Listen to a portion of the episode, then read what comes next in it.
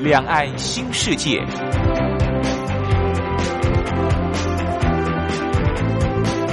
这是一个让您打开视野、胸怀两岸、放眼全球的云端世界。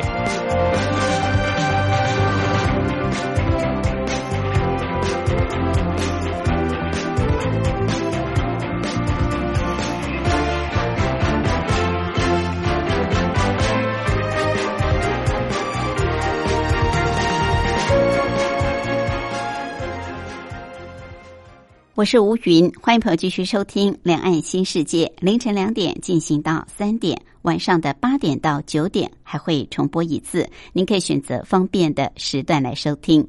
如果这几年有到大陆去观光旅游的朋友，应该不难发现，在呃很多车子经过的地方会有看板或者是红布条，那么贴出来就是说，哎，当地的农特产或者是特色小镇。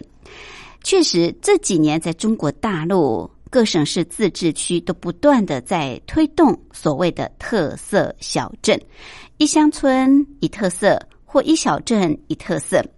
到底这个特色在哪里？而为什么中国大陆现在积极的在推动特色小镇？嗅觉灵敏的房地产商也嗅到这股商机，而目前大陆的房地产商在特色小镇这个部分的经营又是如何？我们的台商有没有参与的机会呢？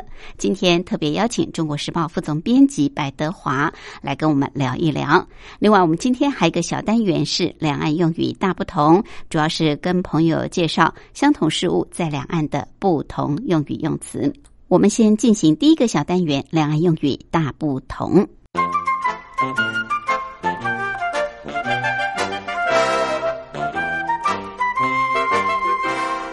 两岸用语大不同。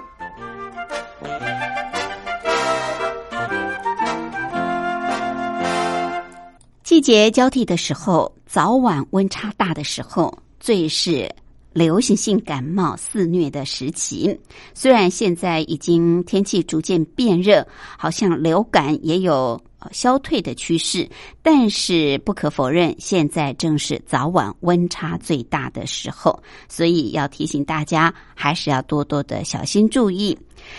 台湾地区叫做流行性感冒，那么大陆呢是很简称，就叫做流感。其实有时候我们也是用流感来形容。那基本上大陆是直接称流感，台湾就叫做流行性感冒。流行性感冒，呃，跟这个我们所说的上呼吸道感染一般的感冒是不一样的。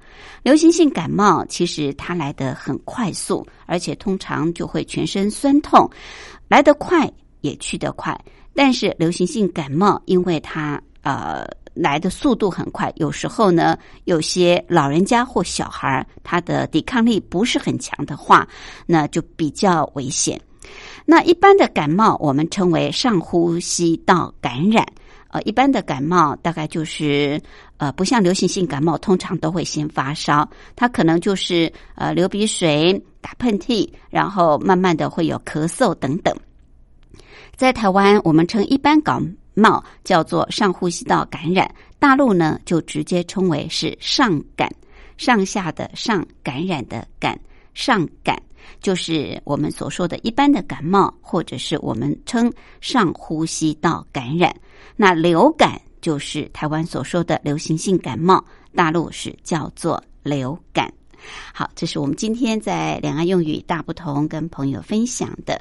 我们再来安排一首好听的歌曲，就进入今天的主题单元。为朋友安排的是杜德伟所带来《两个人的秘密》。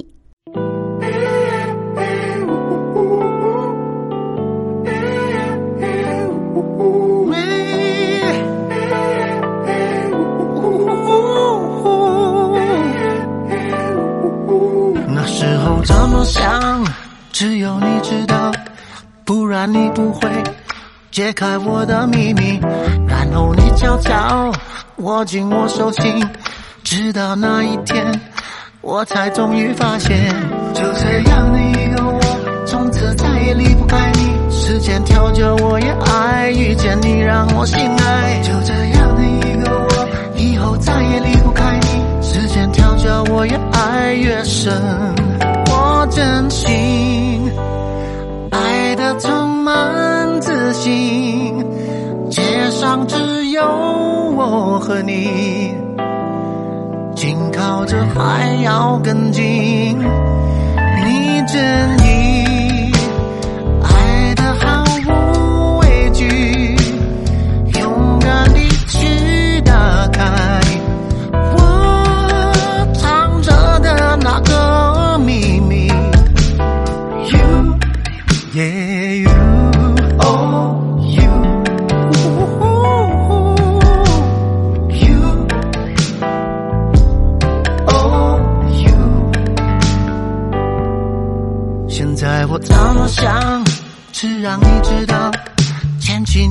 手，两个人的秘密，走什么街道都已不重要，你在我身旁，我才终于明了，就这样的一个我，从此再也离不开你。时间调教我也爱，遇见你让我心爱，就这样的一个我，以后再也离不开你。时间调教我越爱越深，我真心爱的充满自信，街上只有我和你，紧靠着还要更近，你真意。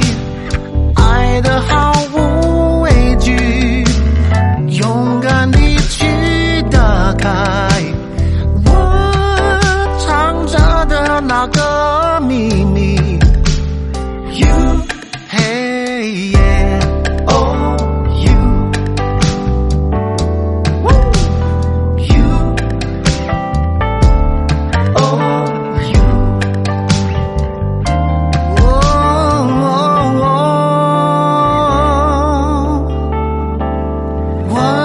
心爱的充满自信，街上只有我和你，紧靠着还要更近，你真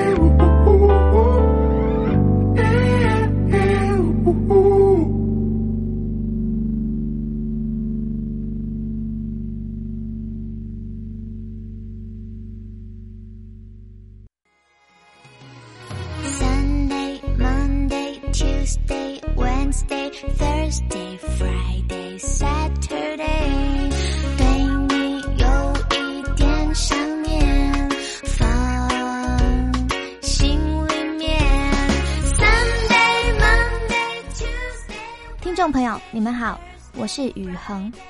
深呼吸，你会发现 everything's fine。收听光华之声的节目。你也可以找到 Happy Day 的理由。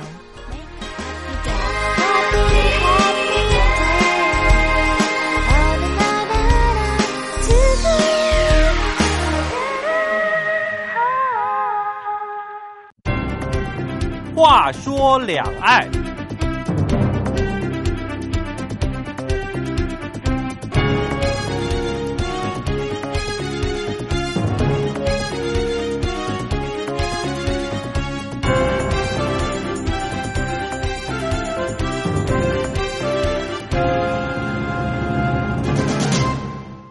我是吴云。我们今天节目的贵宾是中国时报副总编辑白德华副总编好。主持人好，各位听众大家好。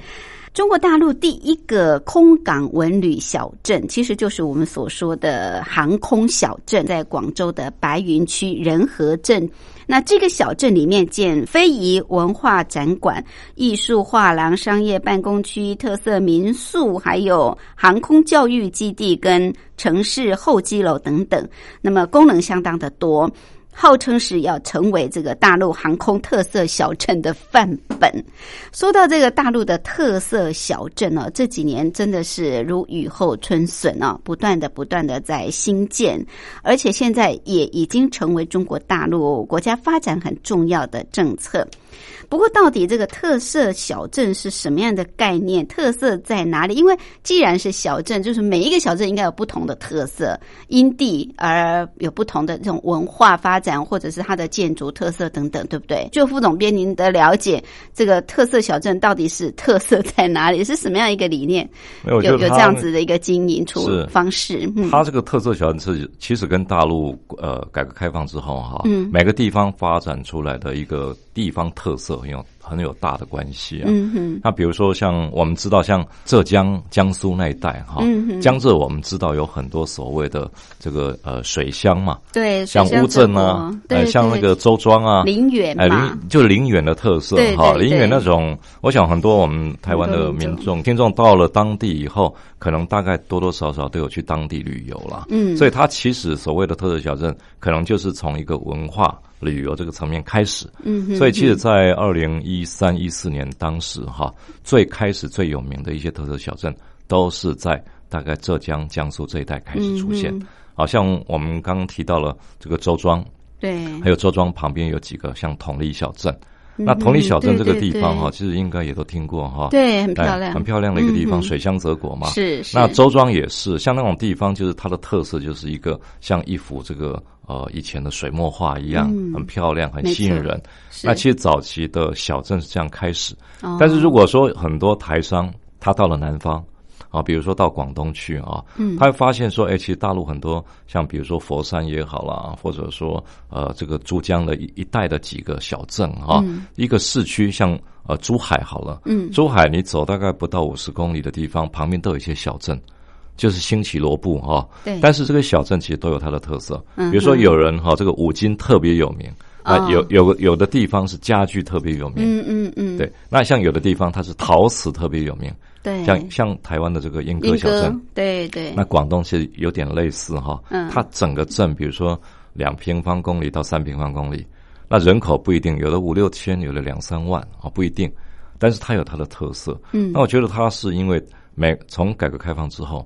他每个地方开始搞市场经济，嗯，那市场经济慢慢起来以后，地方他一定要想说，哎，我要怎么样凸显自己的特色？大陆叫说这个城市的名片。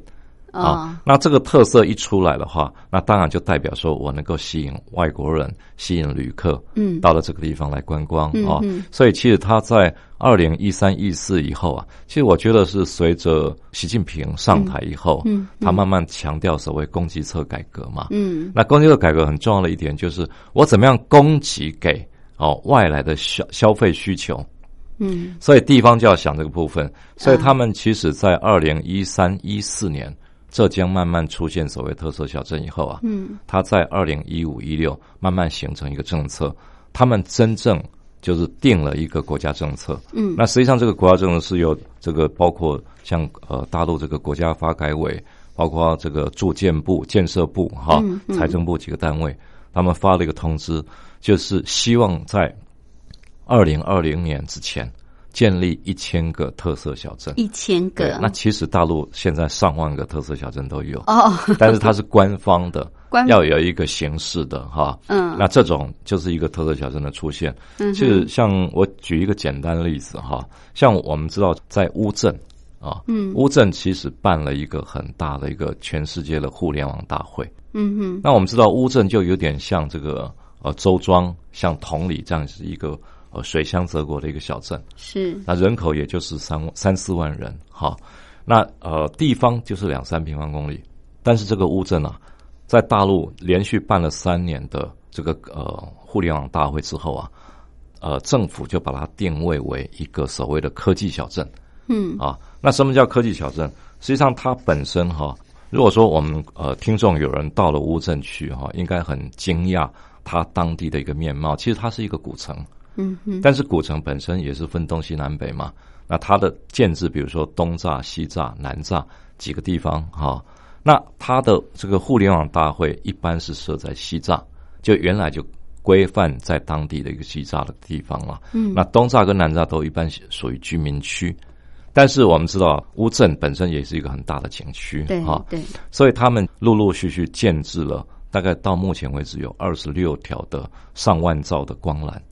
所以全区全镇啊，WiFi 完全行得通。是是。那另外就是，比如说他们老人家啊，养老的部分，嗯，他们养老的话，其实也建制的非常完善。嗯。啊，比如说有有人在呃老人家到了呃七十岁，或者有特殊去登记的，在手上戴着手环，嗯，那或者说带着血压计，那你本身是连直接连线到。这个中呃乌镇的这个老人呃养护中心，嗯，那一旦有状况就能够紧急救援，紧急救援是。所以它乌镇其实就是比如说啊，因为这样子由政府的鼓励，嗯，然后加上企业的投入，那慢慢就形成一个呃有很有特色的一个科技小镇。嗯，那我觉得乌乌镇哈，其实大家去是最最有趣的一个现象，就是当地其实哦都是互联网到处都有，而且甚至。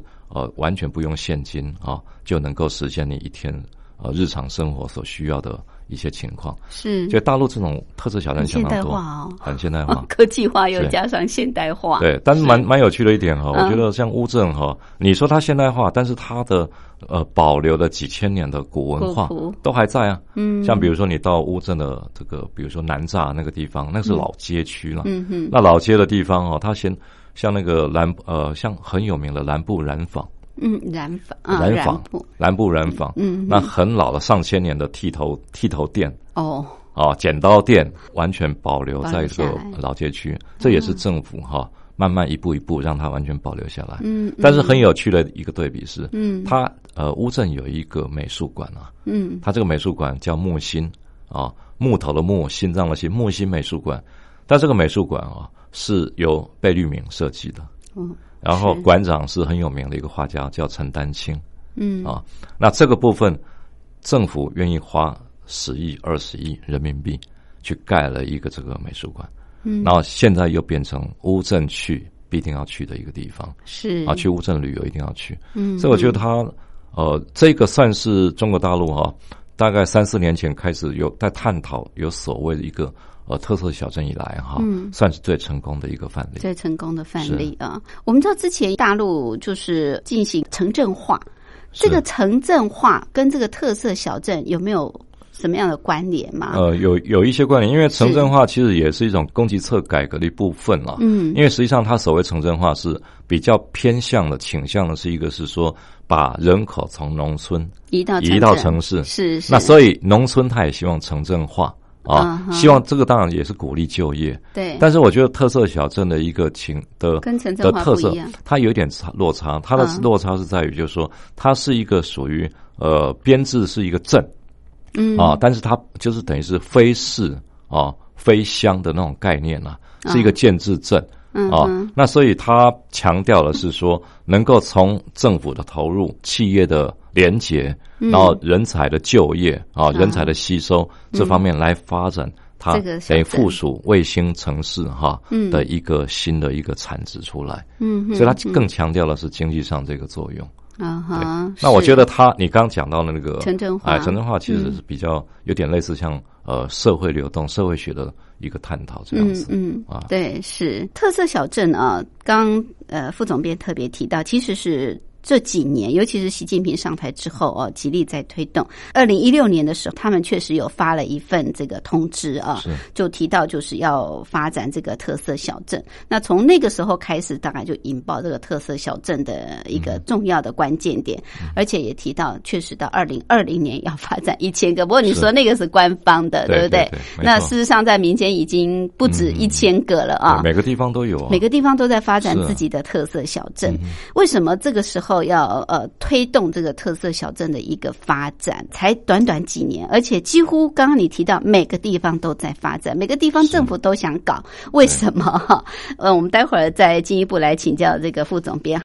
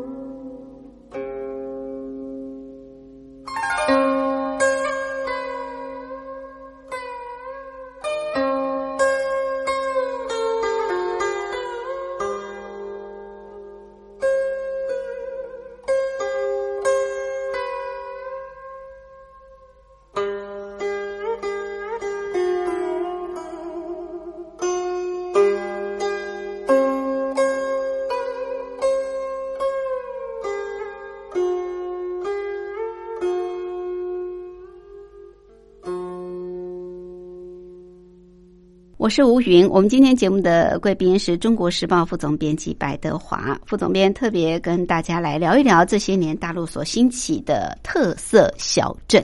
这特色小镇其实某种程度跟台湾一些观光小镇还蛮雷同的哦，像三义的木雕，或者是鹿港小镇，对不对啊？可能它的这个文化或者美浓油资产小镇，好像有点类似这样，有点类似。对，不过中国大陆比较特别，就是说它基本上好像都是呃中央的政策先出来之后，然后各地方才开始就是着手去去推动啊。像这特色小镇在两千呃二零一六年的时候。中国大陆的三个部委，你刚刚特别提到嘛？他们联合发出的关于开展特色小镇培育工作的通知，所以从那个时候开始哦，各地就如火如荼的在建设这个特色小镇。当然也有成功的，可能也有失败的，我们不晓得。每个地方可能依照它当地的一些特色啊，可能你刚刚提到的乌镇，它的科技对不对？就发展一个科技小镇。那有的地方它可能是园林的特色，有的地方可能是文化的啊，那就都都不太。一样，不过都希望能够结合人才，能够结合技术，能能够结合企业，更重要。你刚刚提到一个供给侧改革，希望能够提供更多的就业机会，创造经济嘛，对不对？当时中央为什么会制定这样的一个一个政策出来？因为先前其实城镇化也不太算很成功。没有，我觉得大陆啊，它就是其实三不五时哈，嗯，都会呃出现一些新的政策，嗯嗯，但是就要看他做的推展的如何。推展，但是我觉得他这些哈，基本上都是一个呃，算是推陈出新的一个办法。嗯，那有的。做得好，比如说以特色小镇来讲，嗯，就像刚刚主持人提到，他有的其实是失败的嘛，嗯，但是成功就很成功，嗯，比如说我们刚提的乌镇是一个很成功的范例，但我们在看哈，像比如说浙江，他去年九月啊，在杭州市余姚余姚的附近，他开了一个小镇，叫做。呃，时尚艺术叫呃上艺小镇，它的名字叫 上艺，就是时尚艺术嘛。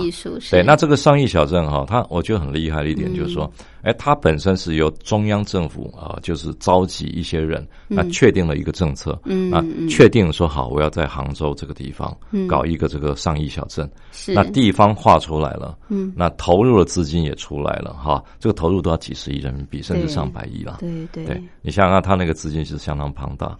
那一从无到有，可是你，我觉得哈，他很厉害的一点是，他从去年开园，有整个政策在规划，嗯，然后引进跟法国合作，跟巴黎合作，把最时尚、最尖端的产业引进来，而且我觉得他除了时尚产呃产品之外，像服服装、纺织，也慢慢进到这个商业小镇，嗯所以你看啊，他从去年九月开园到去年到今年。他已经举办了一次全世界的时尚艺术国际联联合会大会，嗯，那甚至啊，像全球最顶尖的哈十前十家里面有一半的，包括服装设计师、时尚艺术大师的工作站、工作室，全部都已经设进来了。哇，对，而且他从去年开园九月开园到现在，到今年九月一年了，它的产值已经超过两百亿台币。嗯嗯，所以你看，从一个五。啊，完全什么都没有，他投入多少钱？嗯，但是一年不到的时间啊，它产值能到两两百亿。是，那这个的话，如果假设一年两百亿，十年就两千亿啊，那他投入不是就回收了吗？嗯，而且重点是，我觉得他政府在支持下，只要有相关于服装、时尚产业、艺术这一块的话，哈，他全部可以把。很全世界的焦点移到这个地方来，我觉得他这个策略其实是很成功的。是啊，比如说像我们刚提到说乌镇，他乌镇像第三届的这个世界互联网大会，嗯，他一个大会召集啊一百二十个国家跟地区，嗯，来了光是政商名流学者超过两千人，那更不用讲这个采访的记者啊。那你说像上亿小镇也是这个概念，嗯，所以它其实每个地方一直在复制一个成功的案例，嗯，那你说它企业会不会进来？当然会进来啊，那不只是呃房地产企业，可能就是最重要的是吸引了当地特色的的产业进来，是，比如科技的话就科技产业嘛，对，那时尚艺术就是时尚艺术，所以这个我觉得它是一直在复制，而且最重要一点就是说。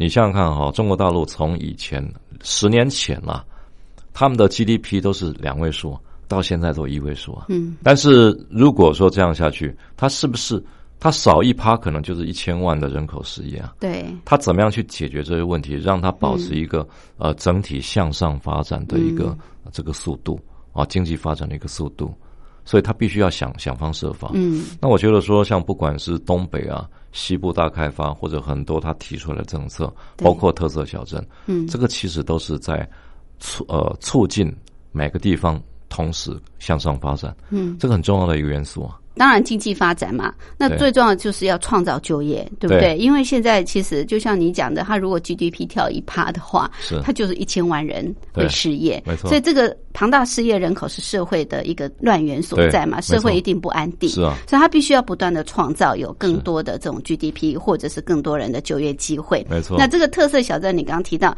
如果它发展起来，企业就会进来，企业进来就会有很多的投资嘛招商哈就会一直进来，那就业机会就多了。那如果用特色小镇来发展，是不是也可以解决所谓的呃农村过剩人口劳力问题呢？没错就解决三农的问题。我觉得这个一一定是有办法解决，因为它是以小镇嘛，它不是在大都会嘛，对不对？而且它现在哦，我觉得大陆它整个政策的配套相当完整哈。嗯，比如说像说是这个是一个小镇，嗯但实际上很多小镇哈，它旁边就有高高速铁路、高速公公路，它现在的那个交通建设非常的快速，对，是。所以这个部分哦，就只要交通建设好它很多流动性就一定提高。嗯。而且我觉得刚好我们提到这么多问题哈，嗯。其实很重要一点就是说，其实它呃成立就是推动这种特色小镇啊，我觉得很重要一点就是说，这个特色小镇本身哈也是一个创新的一个机会。创新。对，因为你像很多、创业。呃、很多创业进去了，呃我们刚刚提创业嗯，其实创新也很重要。创新，对，因为你你很多企业进来的它其实研带进来很多研发方面的问题。嗯哼，啊，各个产业每个特色小镇又都不一样，对，所以你说直接如果说是以科技这一方面来看，它带进来的研发力道是很强的。嗯，而且我觉得中央政策，它从呃习近平二零一二年上台之后，他们一直在强调所谓这个万众创新啊，大众创业对这个观念，其实对整个特色小镇的益助哈，嗯，其实就是等于是你有中央支持嘛。，对对，我就就是像韩国一样，因为嗯韩国它政府如果支持很力量很大的话，嗯，其实产业要发展，对，人民就业，荷包要要要满满的，嗯这个都嗯不是太难，对对。政策很重要。对，所以这是政府政策的支持啊。对啊。所以特色小镇不是各地方政府，因为它可能资金也有限，对不对？你必须要有庞大的资金来资助，而且它不是一两年就能够成就的，它可能要一段时间，五年、十五年。十年那你人力、财力、人才各方面通通都要进来，而且要持续下去才能做下去。它。等于像一个系统工程一样对。嘛，，那大陆这么大哦，各地都要发展特色小镇，嗯南北有没有什么差距？我觉得差距还是很大的。很大。，对，那呃，这个东西怎么说主要？是产业的问题我觉得对，跟每个地方产业发展的一个呃历程，还有他们的呃当地民民情哈，嗯关联都很大。嗯像我们刚刚讲说这种特色小镇，其实对江浙这个地方很 OK，对南方也很 OK。但是你看哈、以江浙小镇这个地方来看哈，嗯它反而是科技文化旅游为主。对但是南方小镇哈，大概就是以产业为主啊啊，产业性的特色啦。嗯像以前我们到广东去采访，我刚提到不是也有什么五金小镇嘛？对也有这对个呃建制小镇，像比如说，嗯呃，广东佛山啊，刚刚我们提到佛山，佛山有一个很大的叫建陶小镇，嗯。它是完全是陶瓷、陶瓷、陶瓷陶瓷这块为主，嗯而且它是工业用陶瓷。哦是。啊，工业用陶瓷的话，它是全世界算是数一数二最大的一个地方。嗯。那它所有大概全中国大陆最有名的这个建陶方面的哈的工业，全部都放在这个建陶小镇。嗯嗯。那这个的话，其实呃，每年透过一些博览会，透过一些工业大展哈，嗯。它吸引全世界就最大的客户、最有名的一些厂家，嗯到了这个建陶小镇本身来做这个部分。但是，比如说南北差异来看，现在北京这个部分哈，他们其实已经有思考到这个问题。比如说像江浙小镇，除了文化旅游这些啊，它本身在宜居生活这一块，它是做的很 OK 的。嗯嗯比如说，好，你到了一个乌镇，到了这个周庄啊、这个不管是哪个地方，同里小镇也好，你到那个地方，你很想说啊，你就待下来。嗯，啊，我在这边养老多好。对，因为有山有水，哈，是，那个每个地方都像像幅画一样。但是南方的特色小镇就比较没有这个优点啊。比如说我们刚提到这个建陶小镇，它在佛山嘛。嗯，那这个建陶小镇其实北京他们就提出给他们的一些建议，比如说，其实你在南方哦建一个特色小镇，你第一个必须考虑的就是呃整个这个绿色的问题。就是所谓绿色，就是指生态环境。嗯，你的生态环境是不是要宜居？嗯哼。那第二个，我觉得它主要就是城市的安排。你城市本身是不是能够呃满足民众作为生活必要的一个特点？嗯啊，那第三个就是它有没有足够的创新？因为创新这个部分就是对你要呃让所有进来的能够好好在当地生产，而且能够永续的经营。嗯哼。那这这些哈，其实是因为我们知道南方是传统产业的重镇嘛，对，你广东啊、福建都是，但传统产业有一个最大的问题哈，它比较没有永续经营的一个情况，容易成为夕阳工业。对啊，一个是夕阳工业，另外就是每个地方常常要产业升级，嗯嗯，那升级之后，你是要移走了，还是说你本身愿意投入很多研发经费去改进、创新、去创新？是，所以它这个地方其实就像，其实就会发现说，哎。啊，在这个中华中地区的特色小镇跟华南不太一样。嗯，那比如说东北来讲，东北的地方，它那个特色小镇也是一个很大的问题。东北的特色小镇，哈，像辽东湾那一带，发展重工业吗？很难。而且我觉得东北哈，其实人家说投资不过山海关呢。为什么有这句话？就很简单的道理，因为东北还是到现在哈，还是给人家一个感觉说诚信不够。啊啊，那所以为什么东东北到现在经济发展是全中国大陆最落落后的？嗯，哦，辽宁、吉林、黑龙江三省啊，嗯，几乎每年的 GDP 都排在全大陆三十一个省市自治区里面的殿后。嗯，尾巴最后倒数大概呃一到倒数一到六名了，几乎不离这三个省。是，那主要就是说很多工业到那边，很多企业。哎，那很多事情，他们本身，因为我觉得东北算是整个中国大陆哈，在转型啊，嗯，从计划经济到市场经济转型过程里面哈，最不成功的一个地方，所以它问题很多，是，所以他们每次谈到特色小镇了，嗯，一讲到东北，嗯，啊，东北的自己人就是会这样讲，嗯，啊，这个他们自己东北人会这样讲，说我们第一个就是要呃设立诚信小镇，嗯。啊，第一个诚，所以我我算很奇怪，什么诚信小镇怎么设立？对，那所以它其实每个地方哈都有各自的差异啦。对啊，对，对，但是他们从那个整个企业的一个投入发展，你就可以看得出哈，它一直是在弥补这些差异。嗯，但这个也要时间啊。对，是不是能够很快弥补啊？那就看你这个特色小镇能不能够发展得起来，企业愿不愿意进来。那我们知道。大陆这几年特色小镇发展过程当中哦，房地产这个部分哦，其实扮演很重要的角色。是。那这几年中国大陆又不断的这个打压一线、二线城市的房地产啊，没错。到底这个房地产最近中国大陆的政策以及房地产对于特色小镇的发展，是不是具有一定的角色功能？我们待会儿也来请教呃副总编辑。还有特色小镇，刚刚我们提到，其实台湾也有很多的特色小镇。而且发展的可能比大陆还要来得早哦。那这个部分，台湾的呃商人、企业家或台湾的青年有没有机会去参与大陆的这个特色小镇的发展？我们待会儿也进一步来请教副总编。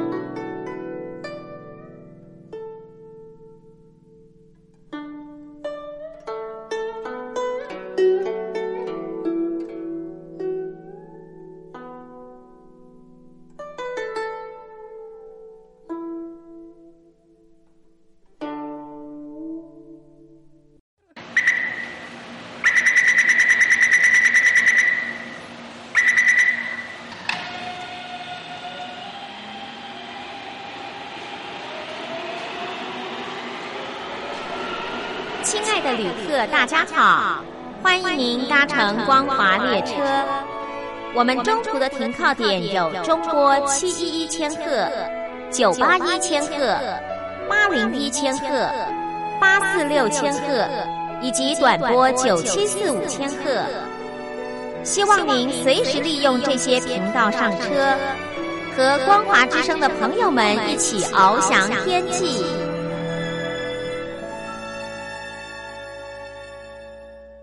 我是吴云，我们今天节目的贵宾是中国时报副总编辑白德华。副总编，特别跟我们谈这些年中国大陆特色小镇的一个发展情形。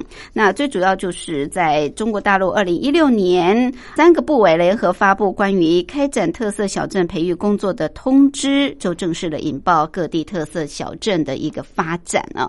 那现在当然是各地方政府都如火如荼的在进行。如果每一个小镇能够发展成功，那不得了了。中国大陆现在有上万个特色小镇，没错，光是政府支持建制的就已经预计要有一千个啊。那这当然会创造当地的这个经济发展，还有就业机会，也能招商引资嘛。而且。说实在的，观光产业是大家最爱的。如果没有污染的话，所以一开始其实他们也是从像是文化或者旅游的这一块来着手。特色小镇其实听起来好像也蛮不错的呃，就是各地方如果能够共同努力的话，那当地的就业机会也能够获得解决，而且也符合中央政策所谓的大众创业、万众创新，然后更能吸引外资进进来啊。这几年我们。看到中国大陆的这个房地产其实是起起落落，然后有时候真的是火爆到不得了，但是有最近又因为打压的关系啊，可能又有稍微呃这个缓和下来。那房地产商其实他们是嗅觉最灵敏的啊，像中国大陆有新这样的一个政策出台，在这样的一个政策之下，可能也要寻找他们的另外一个出路嘛。没错，对，因为一二线城市已经都很瓶颈了，对不对？对。那房地产商在特色小镇的这一个部分，他们是怎么样的去？去经营。其实我觉得，它一二线城市啊，真的是呃呃，可以找得到的很漂亮的地基地块已经不多，不多。所以其实正好特色小镇它都是在三四线城市以下嘛。对对对。所以这个地方其实就像一块呃没有开垦过的一个地哈。所以大家其实都在争啊。啊。对，但是他们也要评估啊，比如说，好，我一个房地产企业进去以后，嗯，我要多少投入多少年。我才能够回赔本，对甚至我才能够这个经能赚钱，对不对？我举个例子哈，比如很简单，像一个那个万科集团，在大陆也是很有名的。万科的这个企业哈，它本身它投入了一个算是大陆很很有很有名，而且是呃算是大家知名度都很高的哈，也很漂亮，号称是中国最美的一个小镇，叫两者文化村。因为它其实良渚良良渚文化本身是中国。四五千年的一个，也是非遗的一个主要地方嘛。那这个地方可是它投入以后啊，它大概投资呃到现在已经花了一百多亿人民币。哇，对。但是你知道吗？像从他，因为他投入的时间算比较早，嗯，他等于是有点开始造小镇，造镇，造镇这样，有点像台湾这个远雄了哈。那这样造镇以后，可是你知道吗？他到真正开始。呃，损益两平开始赚钱是第十一年才开始，十一年，第十一年，那资本要够雄对，它像这种万 这种万科当然是数一数二的哈。那你说像广东的那个碧桂园，碧桂园哈是一个女老板，那她本身哈也是投入了当地广东的一个造镇，嗯，但是他他们心态上就是呃，我要让这个小镇成气候，嗯，那甚至能够开始获利，也到也是。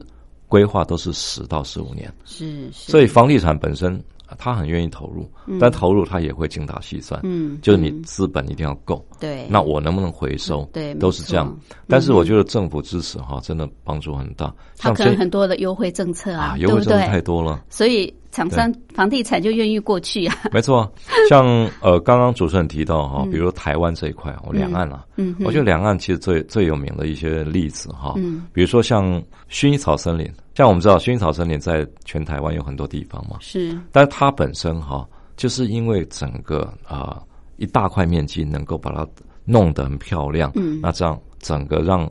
就花卉复苏啊，让人家过去，让一般这个游客过去很喜欢这个地方。对，但是他本身就是想到说，哎，台湾毕竟地小，那大陆又相就相关的一些人接触，他后来到南京设了一个他们薰衣草森林的一个一个总部。那结果他们就是希望说，在大陆复制这个薰衣草森林的这这整个的一个的这个呃环境啊。结果据这个老板提到，嗯，他们大概有主动来询问他们，就四百多件，他们选了四件，而且他们后来南京方面，南京市政府方面哈。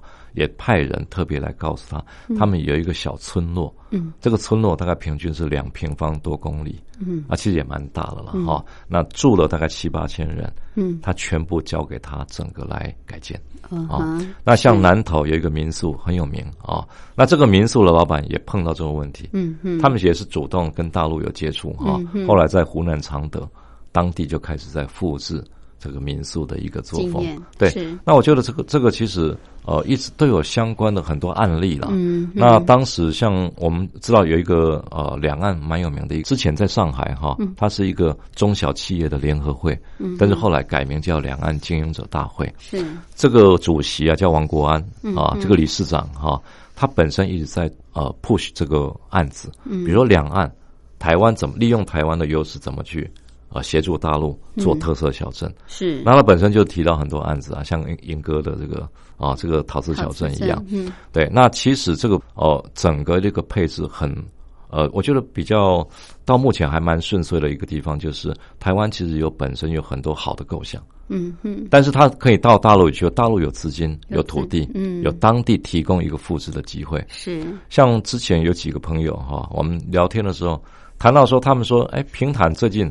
有一些一些情况哈，他们说平潭当地啊，呃呃，找了一些台湾青年过去，嗯，他们开始哈，呃，在当地开了一个大会，啊，平潭就是这个大会上，他就是要求这些人哈，你在一个呃，给你两个月的时间，你就当地有一个村，村有多大啊？那大概人口多少？嗯，那当地有多少建筑物？嗯嗯，那大概住的呃，比如说一百呃一百栋房子里面。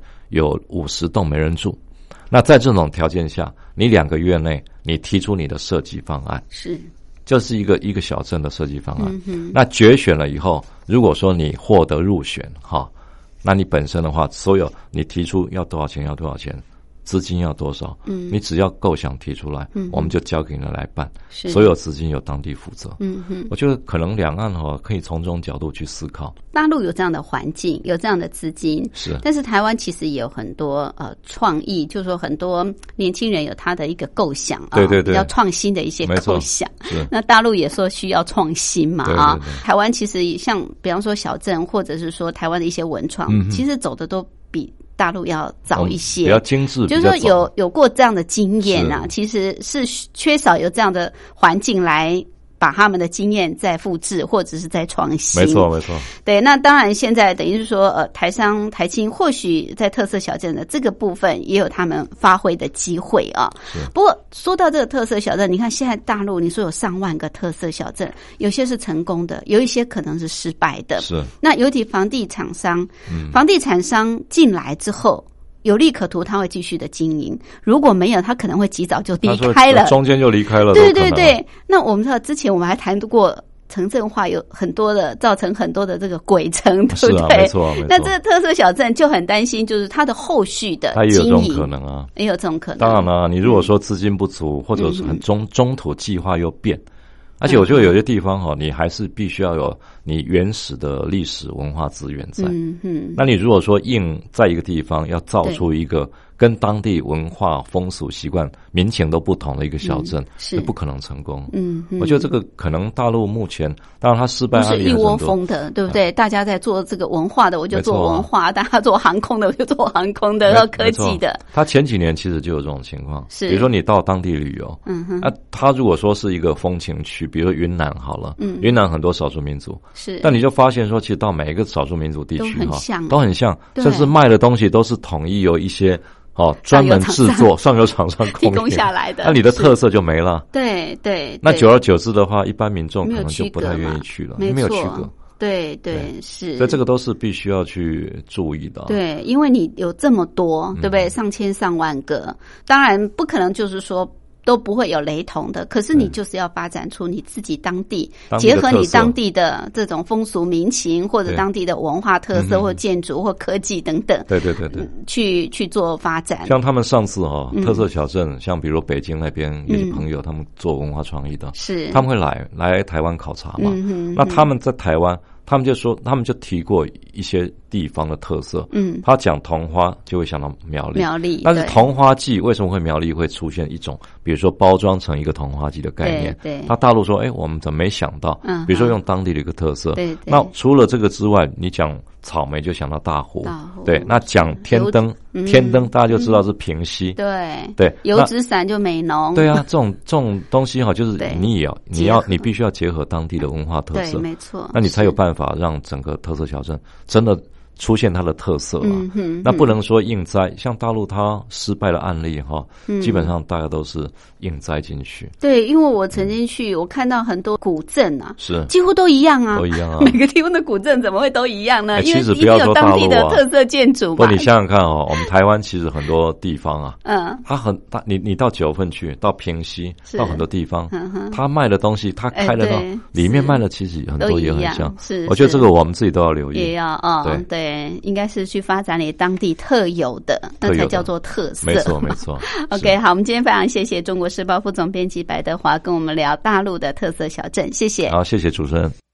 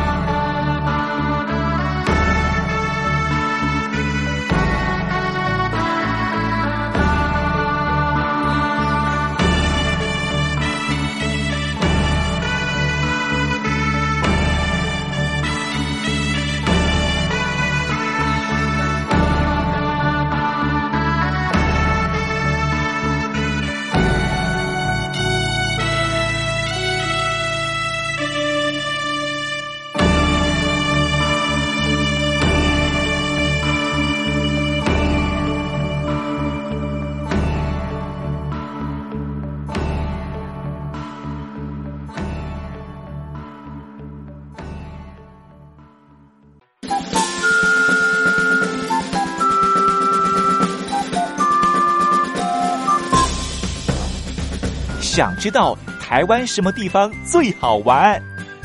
想知道台湾什么美食最好吃？想知道两岸发生了什么大事吗？您想要的，我们都有。收听光华之声，丰富您的人生。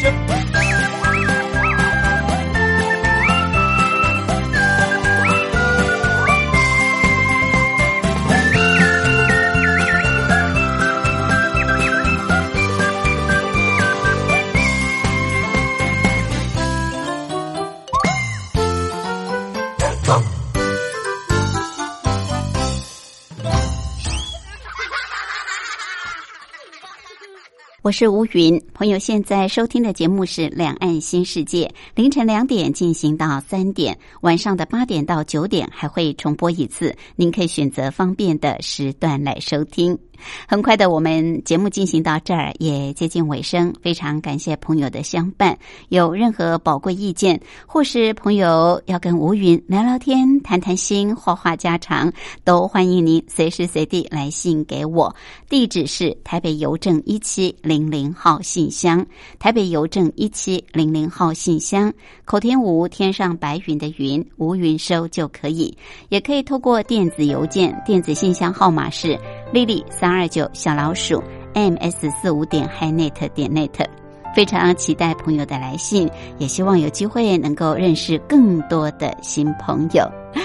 好，节目最后祝福大家拥有愉快的休假日，不要忘了哦，我们明天同一时间同一频道空中再会，拜拜。